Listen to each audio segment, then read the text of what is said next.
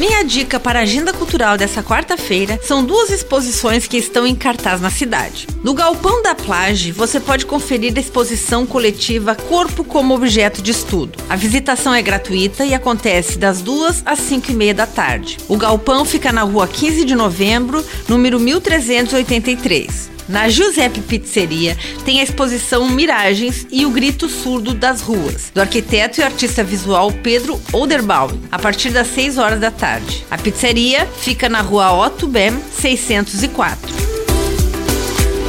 E amanhã iniciam mais duas exposições. Anota aí. Às três horas da tarde, no Espaço Cultural Hitzman, tem a abertura da exposição Ponto Sem Nó, de Roseli Hitzman. O espaço fica na rua Anita Garibaldi, 178. A outra é uma prévia do quinto Festival Internacional de Bonecos, o Animaneco. A exposição Mundo Imaginário reúne obras do acervo da trajetória da companhia mineira Girino. São apresentados marionetes, bonecos de vara, teatro de papel, manipulação direta, boneco de balcão e técnicas mistas, com uma sessão dedicada às técnicas de construção, tipos de mecanismos, articulações e gatilhos. Mundo Imaginário abre às 8 horas da noite e fecha às 9 e meia. Está exposição no hall do Teatro Juarez Machado